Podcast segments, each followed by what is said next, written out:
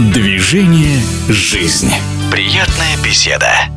В дни развязки чемпионата Европы по футболу 2020 мы решили вспомнить один из самых ярких и успешных евро в истории советского и российского футбола – турнир 88 года, где сборная СССР заняла второе место, проиграв в финале блестящей команде Нидерландов с легендарным Ван Бастоном. О событиях более чем 30-летней давности, которые до сих пор обсуждают футбольные болельщики Старожилы, в интервью радиодвижения вспоминал один из ключевых игроков той сборной Советского Союза и один из лучших белорусских футболистов в истории Сергей Олейников. Атмосфера в сборной была отличная. Да она и не могла быть другой, потому что прошло совсем мало времени после чемпионата мира в Мексике. Состав был почти тот же, поэтому атмосфера была достаточно положительная. И все надеялись на то, что после достаточно удачного чемпионата мира мы можем добиться чего-то большего и на чемпионате Европы.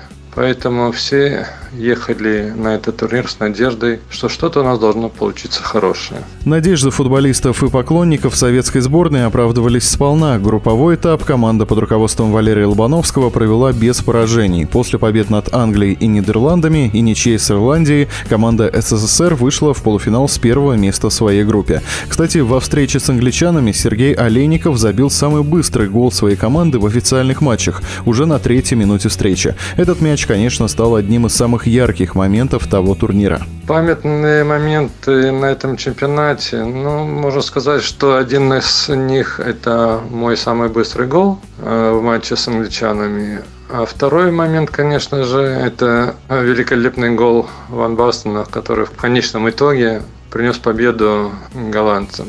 К сожалению, выдающийся гол Ван Бастона влетел в ворота Рената Досаева в финальном матче и, по сути, похоронил надежды советских футболистов на золото. Однако серебро тоже достойный результат, и спустя три десятилетия тот успех еще ценнее, если вспомнить, что после этого ни сборная СНГ, ни России, ни других бывших советских стран не доходили до финалов крупных футбольных турниров ни разу. Хотя 25 июня 88-го принять поражение от голландцев было трудно, признается Сергей Олейников.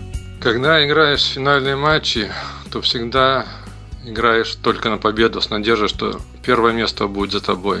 Но, к сожалению, когда матч проигран, то приходит первое разочарование и думаешь только об этом, что был упущен какой-то определенный шанс. Но когда со временем успокаиваешься, э, анализируешь некоторые моменты, то получается, что только после того, когда все заканчивается, ты остаешься в некоторой мере доволен тем, что завоевал серебро. То, что уже было, к сожалению, было, остался только результат. А сейчас, после того, когда уже прошло столько времени, что-то анализировать, думать, гадать, я думаю, нет никакого смысла. Напомню, вместе с выдающимся белорусским футболистом футболистом, игроком сборной СССР Сергеем Олейниковым мы вспоминали чемпионат Европы 88 года, где советская команда завоевала серебро.